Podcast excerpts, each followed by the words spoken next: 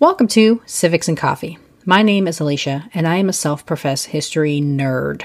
Each week, I'm going to chat about a topic on U.S. history and give you both the highlights and occasionally break down some of the complexities in history and share stories you may not remember learning in high school, all in the time it takes to enjoy a cup of coffee.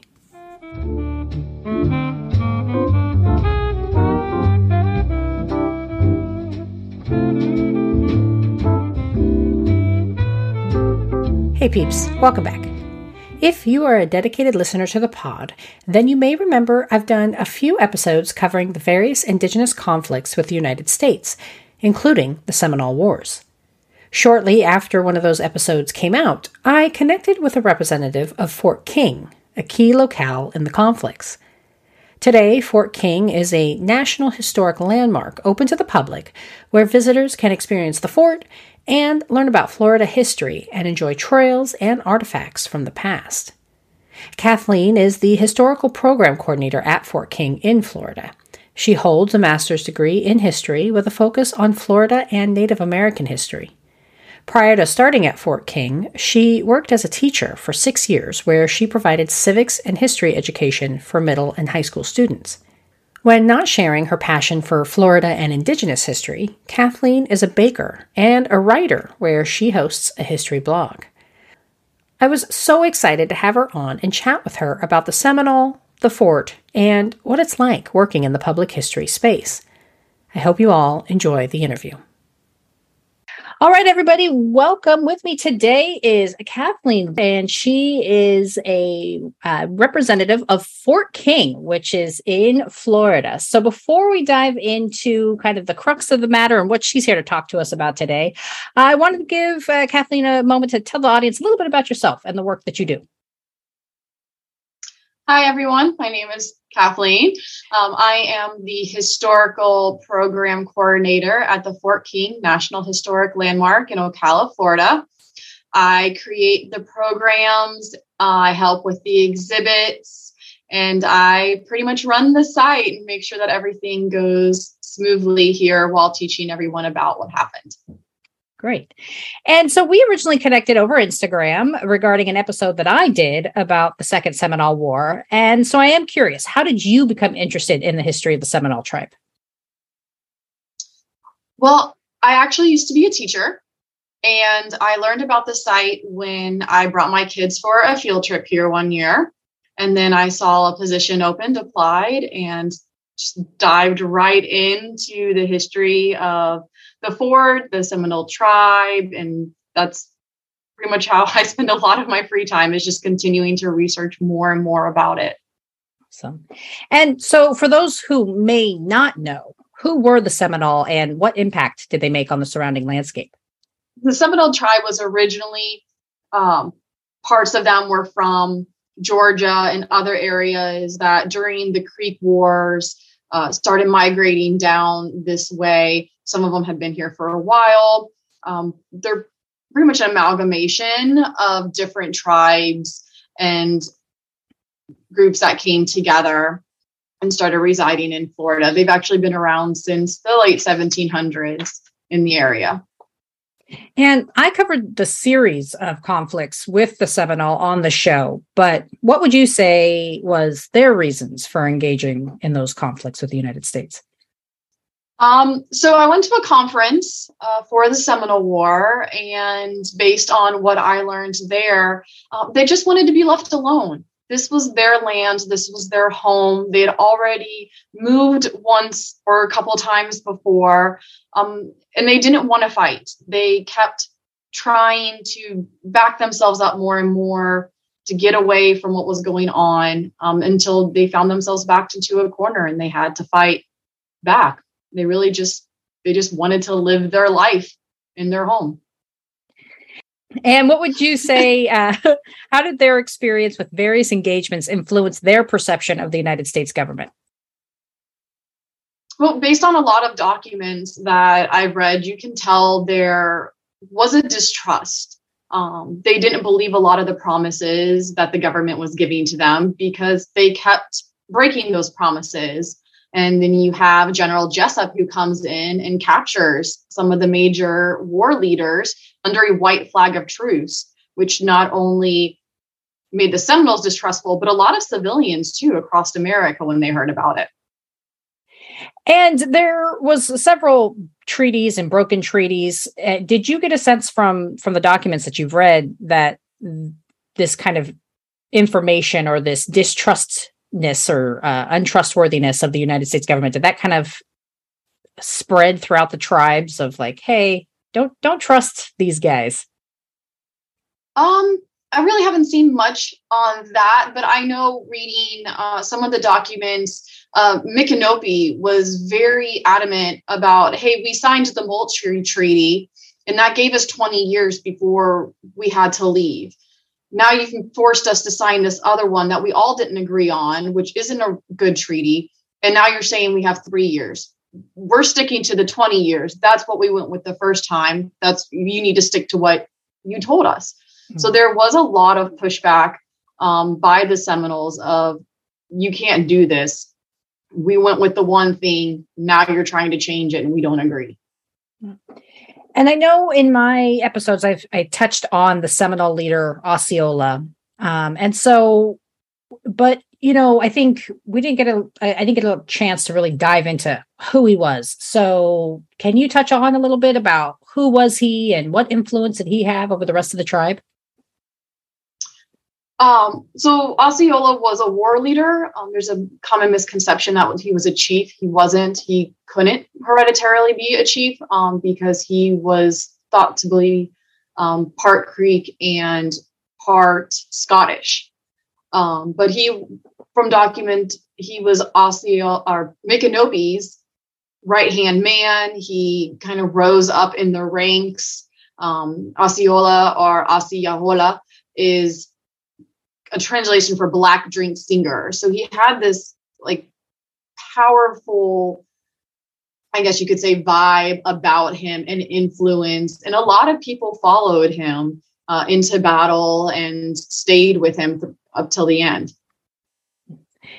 And so, as we kind of mentioned at the beginning, you work at Fort King. So, what is Fort King and what can guests expect when they come to visit your site? Fort King was originally built in 1827 um, to help protect the Seminoles from white settlers after the Treaty of Moultrie Creek. Um, it was there throughout the Second Seminole War. It got burned down, um, got decommissioned after it was built again. Um, a lot of history behind it. We've actually reconstructed the second fort on the site, the original site of where it was located. Um, we have 45 acres of beautiful land surrounding the fort. People can come and check out the fort, go inside it, um, go up into the blockhouses and look out and kind of get a lay of what the land would have looked like at the time. We also have a nearby Seep Spring walking trail and a couple um, buildings that hold artifacts um, and other exhibits where people can learn about the Seminoles, the Seminole War, and Fort King. And before we started recording, you were talking about you know some of the events that you'd been planning, and and so I'm inferring here: um, are there like guided tours that people can go on, or are there like rangers that are on site that can provide some information for visitors?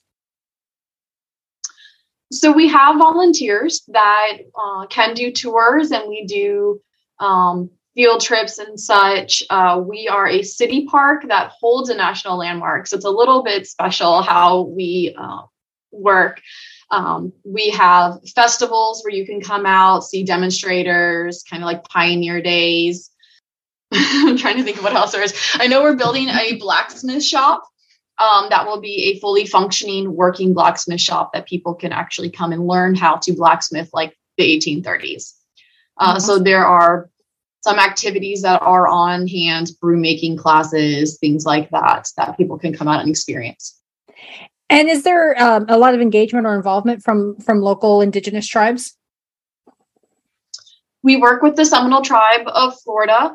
Um, we they uh, come up during the festival and participate in that as demonstrators um, a lot of the stuff that we have on site, like we have a large gathering Seminole Chickee that was built by the Seminole tribe. Um, a lot of our inter- interpretation uh, was created by the Seminole tribe to make sure that their voice was heard when we put everything together. Awesome. And so, what were some of the things that surprised you about the Seminole since you started working at Fort King? Not really a surprise. Um, I studied some Native American history in college.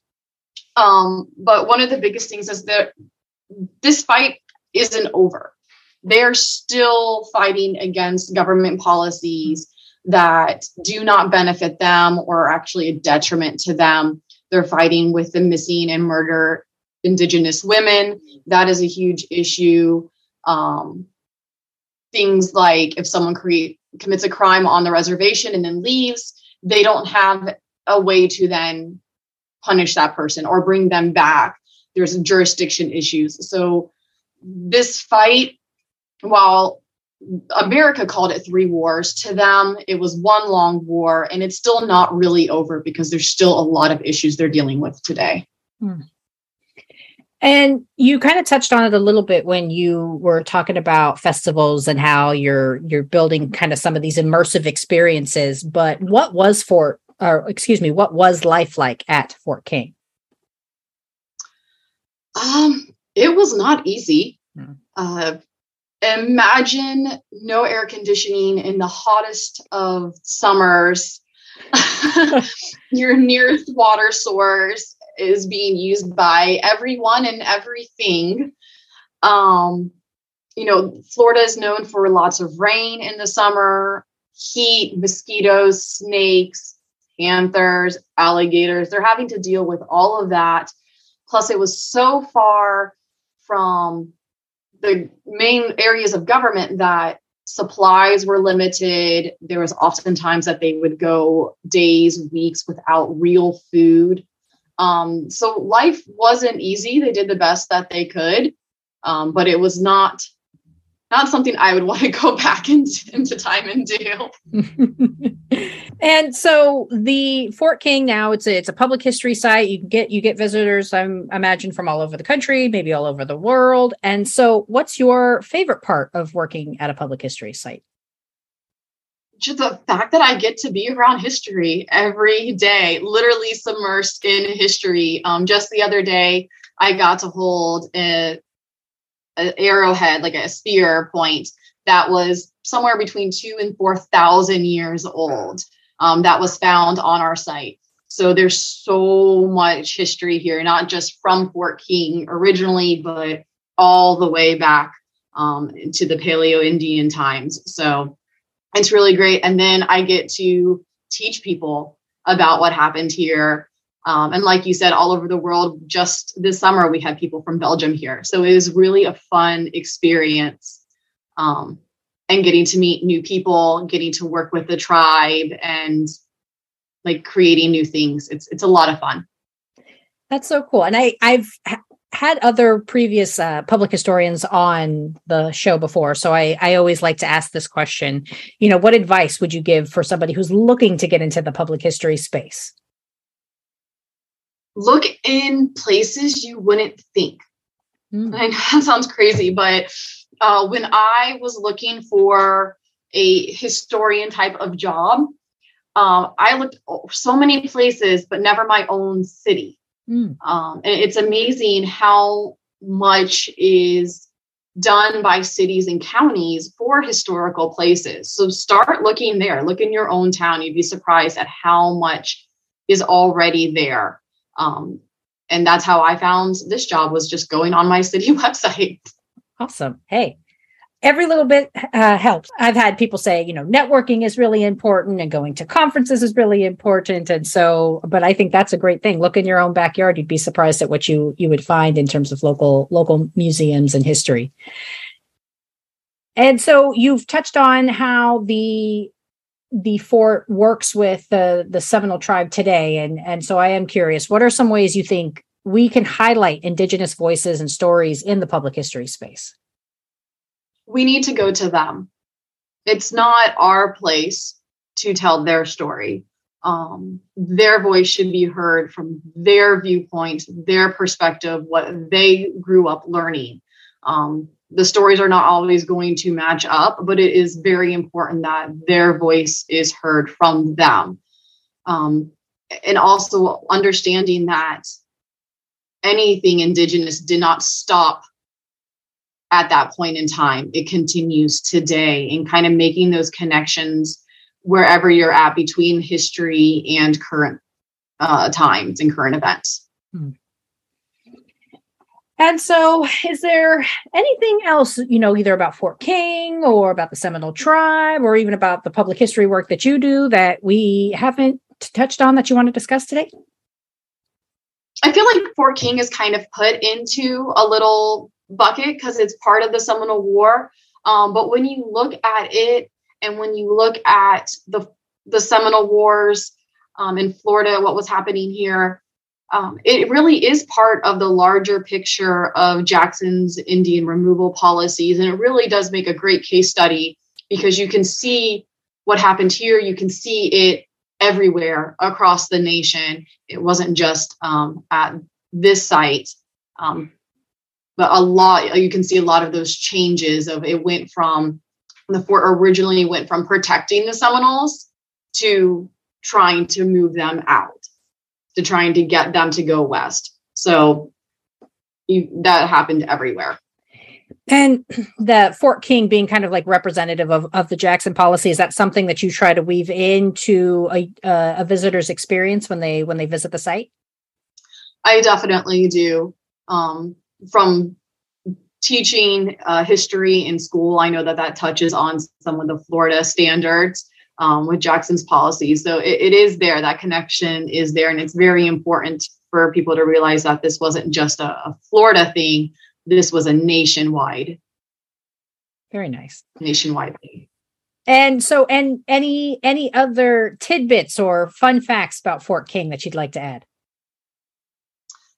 Well, if you are in the Florida, Central Florida area, we have a festival December 3rd and 4th where you can come out and see the fort, see tons of reenactors, demonstrators, everything from um, Seminole life to military life to settlers and women. Um, follow us on Facebook and you can see all of the programming that we do. Um, you can, it's a really great place to have some fun, but also uh, just get a good feel of what history was like at the time. Awesome. So, peeps, definitely go check out Fort King, especially if you're in the Central Florida area. And Kathleen, again, thank you so much for coming on and, and sharing your knowledge and talking nerd history with me. I always love when people are willing to come and be geeks with me. So, uh, thank you so much for coming on.